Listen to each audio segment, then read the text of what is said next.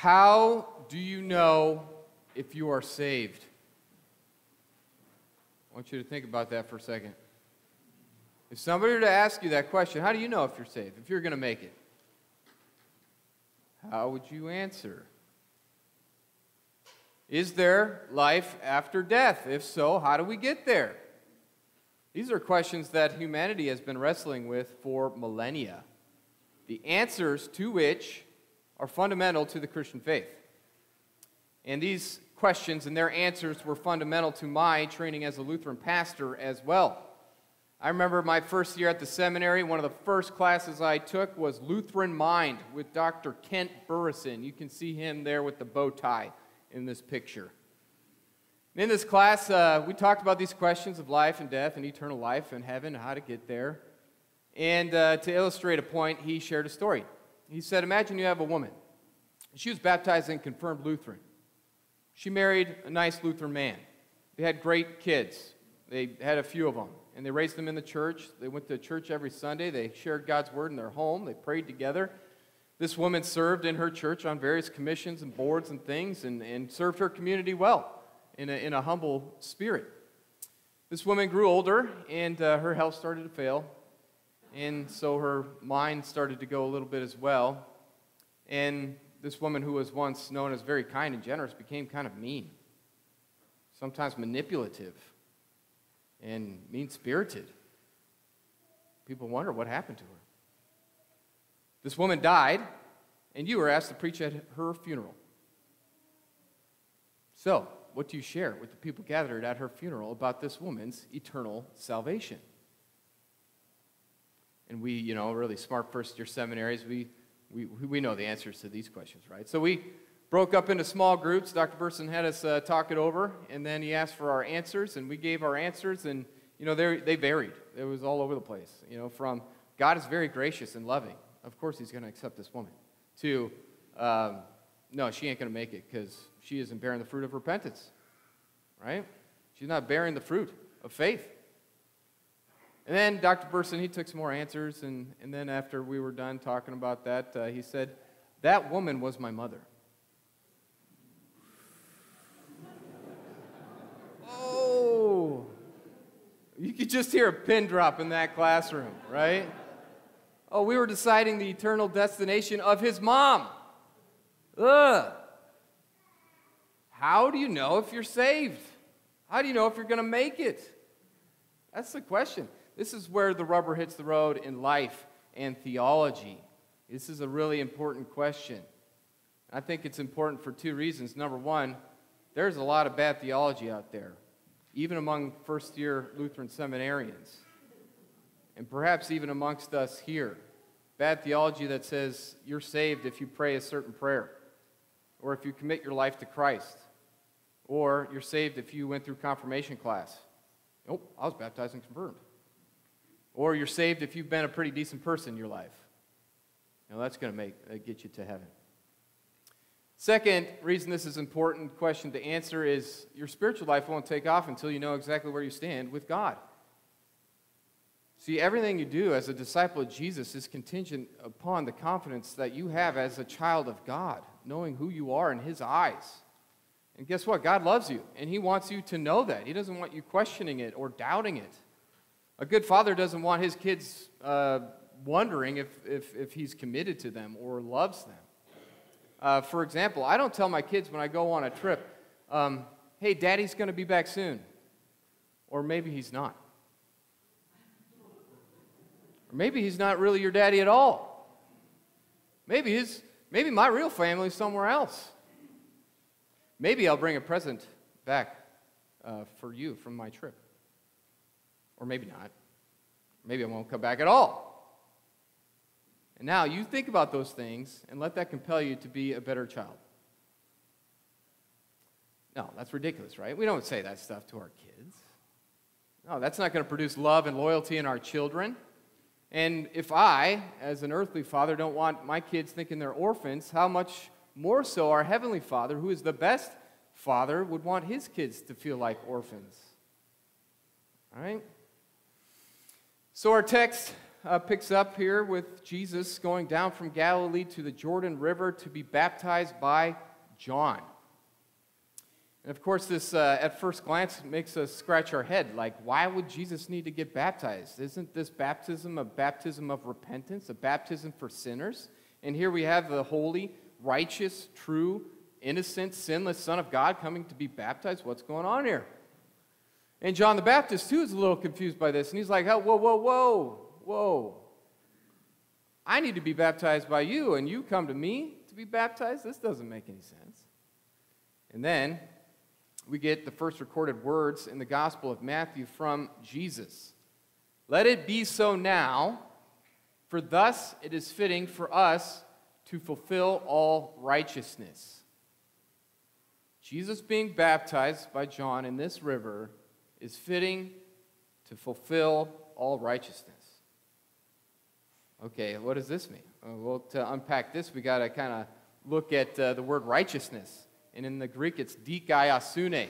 And in my Greek lexicon, there's like two whole pages of definitions for this word. It's just like a robust word in the Greek. Um, but I kind of boiled it down for us a little bit here. In the broad sense, it's the state of him who is such as he ought to be. Or one could say the condition acceptable to God. To be righteous is to be in this condition acceptable to God.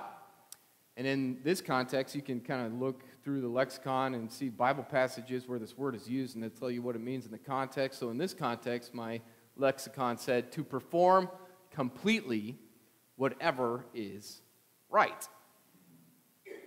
And so, Jesus had this revelation from the Father, of course, as Brenda was talking about in the children's message, that this is fitting to fulfill all righteousness, to be baptized in this river. So Jesus was doing God's will. This was part of his mission to save the world from sin. So as Jesus enters into these waters and is baptized by John, he's assuming the identity of a sinner.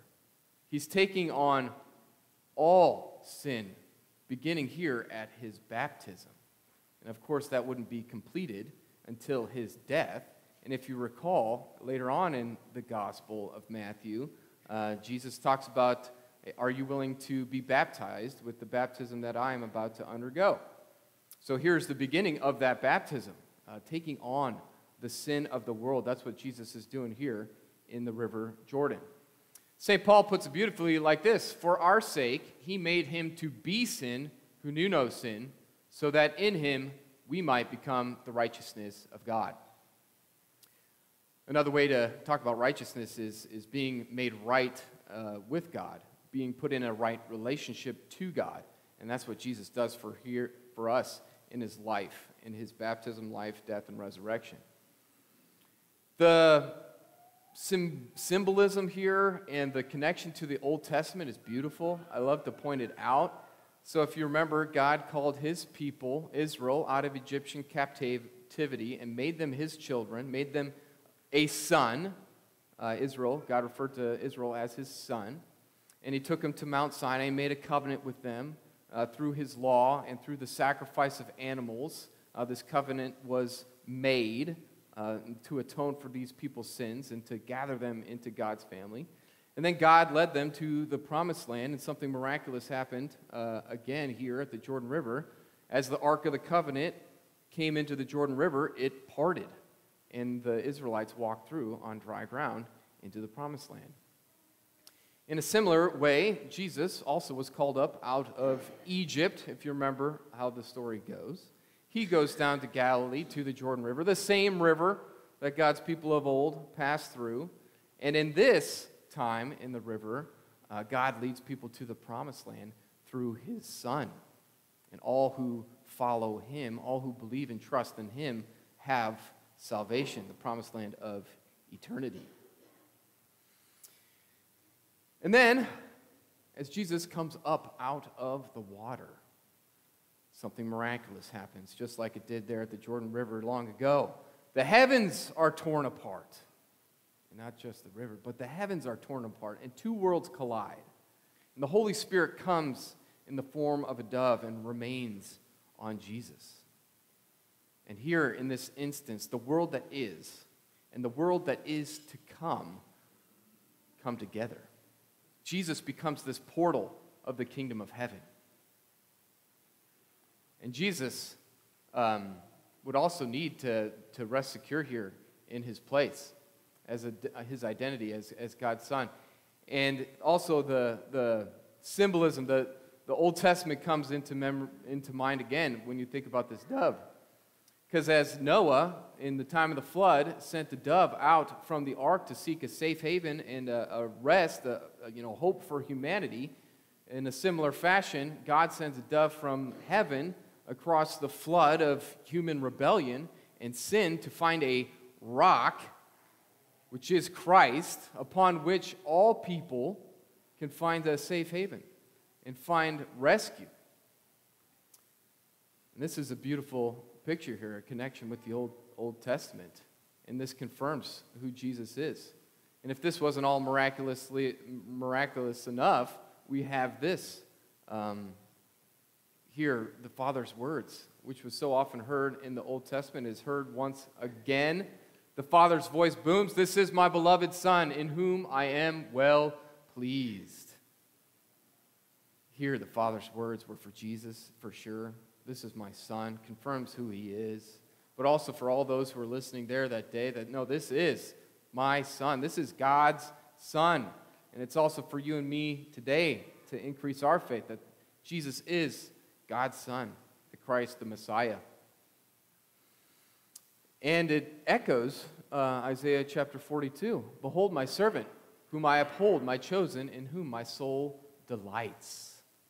This is God's son the servant promised through the prophet Isaiah years ago, the one who would bring light of revelation to the Gentiles.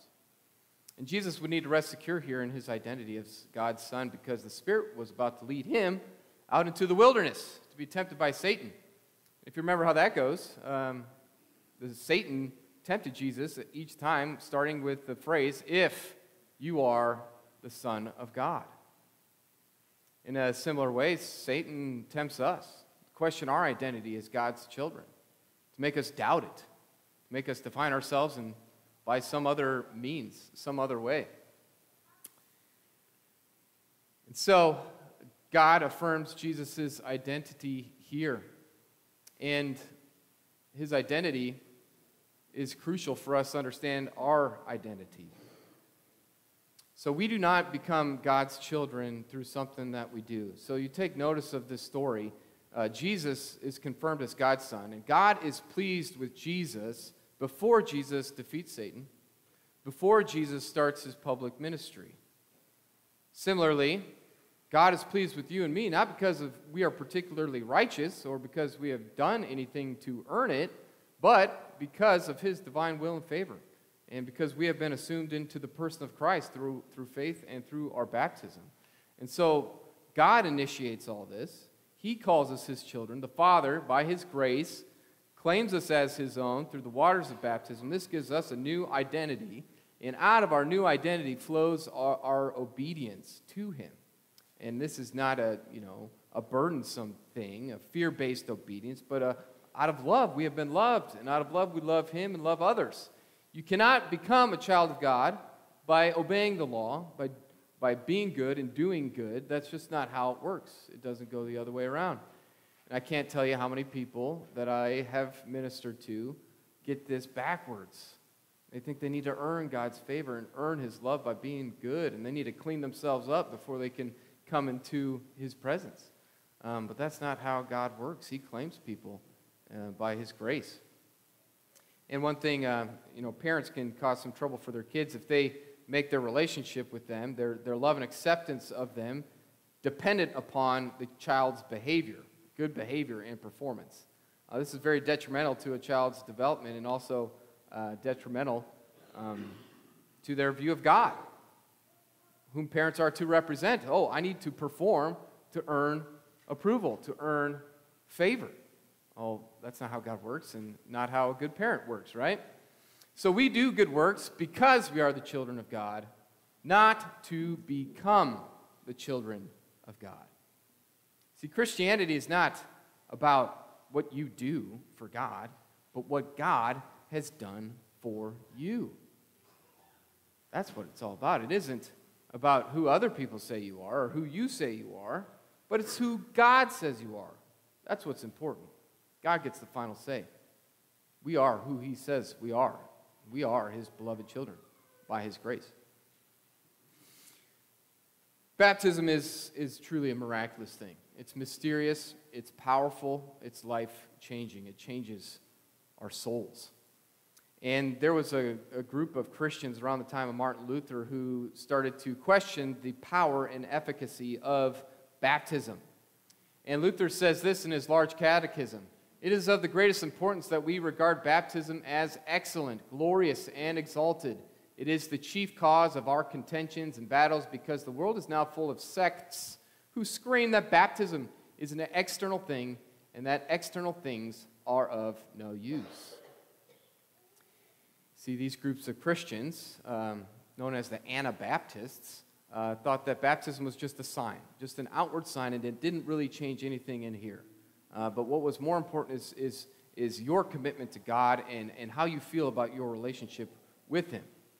And uh, Luther had issue with this, right? They said, well, it's just, it's just water, uh, and it doesn't change you. And Luther's like, no, no, no, no, it's not, it's not just water. It is water included in God's command and combined with God's word that does this miraculous thing of bringing dead people to life from not being a child of God to become a child of God. And what is that word of God? Our Lord says in the last chapter of Matthew Go therefore, make disciples of all nations, baptizing them in the name of the Father, Son, and Holy Spirit. See, God's word is the powerful part here. God's word combined with this simple element of water transforms lives, transfers people from the kingdom of darkness to the kingdom of light. God's word is so powerful. By his word, he created the universe. He spoke and it was so. God's word moves mountains, it destroys armies, it brings people to repentance and to faith in the Son of God. And God's word, combined with this element of water, does a miraculous thing gives us life and salvation. Luther also uh, said in a, a, sermon in 1518, uh, a pastor could say when he baptizes people, he could say this Behold, you are sinful flesh. Therefore, I drown you in God's name, and in his name condemn you to death, so that with you all your sins may die and be destroyed. You just got to love the way he writes, right? Because that's what's going on at baptism. Your old sinful self is drowned St. Paul writes about it in Romans chapter 6. Do you not know that those of you who have been baptized have been baptized into Christ's death? You have been mysteriously connected to the death of Christ in your baptism. And that would be a sad story if it ended there, but no. Just as Christ rose from the dead, we too rise to new life through our baptism. We get new life in Christ through the waters of baptism. The old is gone, the new has come. We are made new in Christ. So, back to uh, the seminary classroom. Uh, Dr. Burreson went on during that class period to tell us about the importance of baptism. He says, when you're preaching a funeral, um, it's, it's wise to talk about baptism. And if you remember at a funeral, over the casket, we, we put a white cloth. And this is to, to symbolize that this person has been clothed with the righteousness of Christ. It is not anything they did in their life that's going to get them to heaven. No, it's what God did for them in Christ. This person has been made new through their baptism. And that's the paradoxical thing. Like we live our lives baptized, redeemed. You know, resurrection life is ours here and now. And yet we still struggle with sin. We still struggle with the, with the sins of the flesh. Our flesh fails us, our minds fail us, our zeal for the Lord comes and goes, it waxes and it wanes, but one thing remains, and that's the Word of God. God's Word remains forever. And God's Word was spoken over you in your baptism, where God claimed you as His child. Nobody can take you away from me. So, how do you know if you're saved? Well, there's really one way to really mess us up, and that's to deny Christ as your Lord and Savior. As St. Mark says in, in uh, his 16th chapter of his gospel, those who are baptized and believe will be saved. Those who do not believe will be condemned. So, how do I know if I'm saved? You know, I, I hear this people talk, I got saved on such and such a date at such and such a time in such and such a place. And I usually respond with, yeah, me too. I got saved 2,000 years ago and Jesus died on the cross, on the cross for me. And then on September 25th of 1988, when I was baptized uh, by the grace of God and through the will of my parents as, a, as an infant. Then every day when I wake up and I make the sign of the cross and remember my baptism and repent and believe the good news that Christ is Lord and Savior. And sometimes we have doubts, right? The doubts come. And that's why it's so important to be here amongst God's people. Because when you have doubts, you have somebody around you say, No, you are a baptized child of God. You are saved for eternity. That's good news. That's something to get excited about. Amen?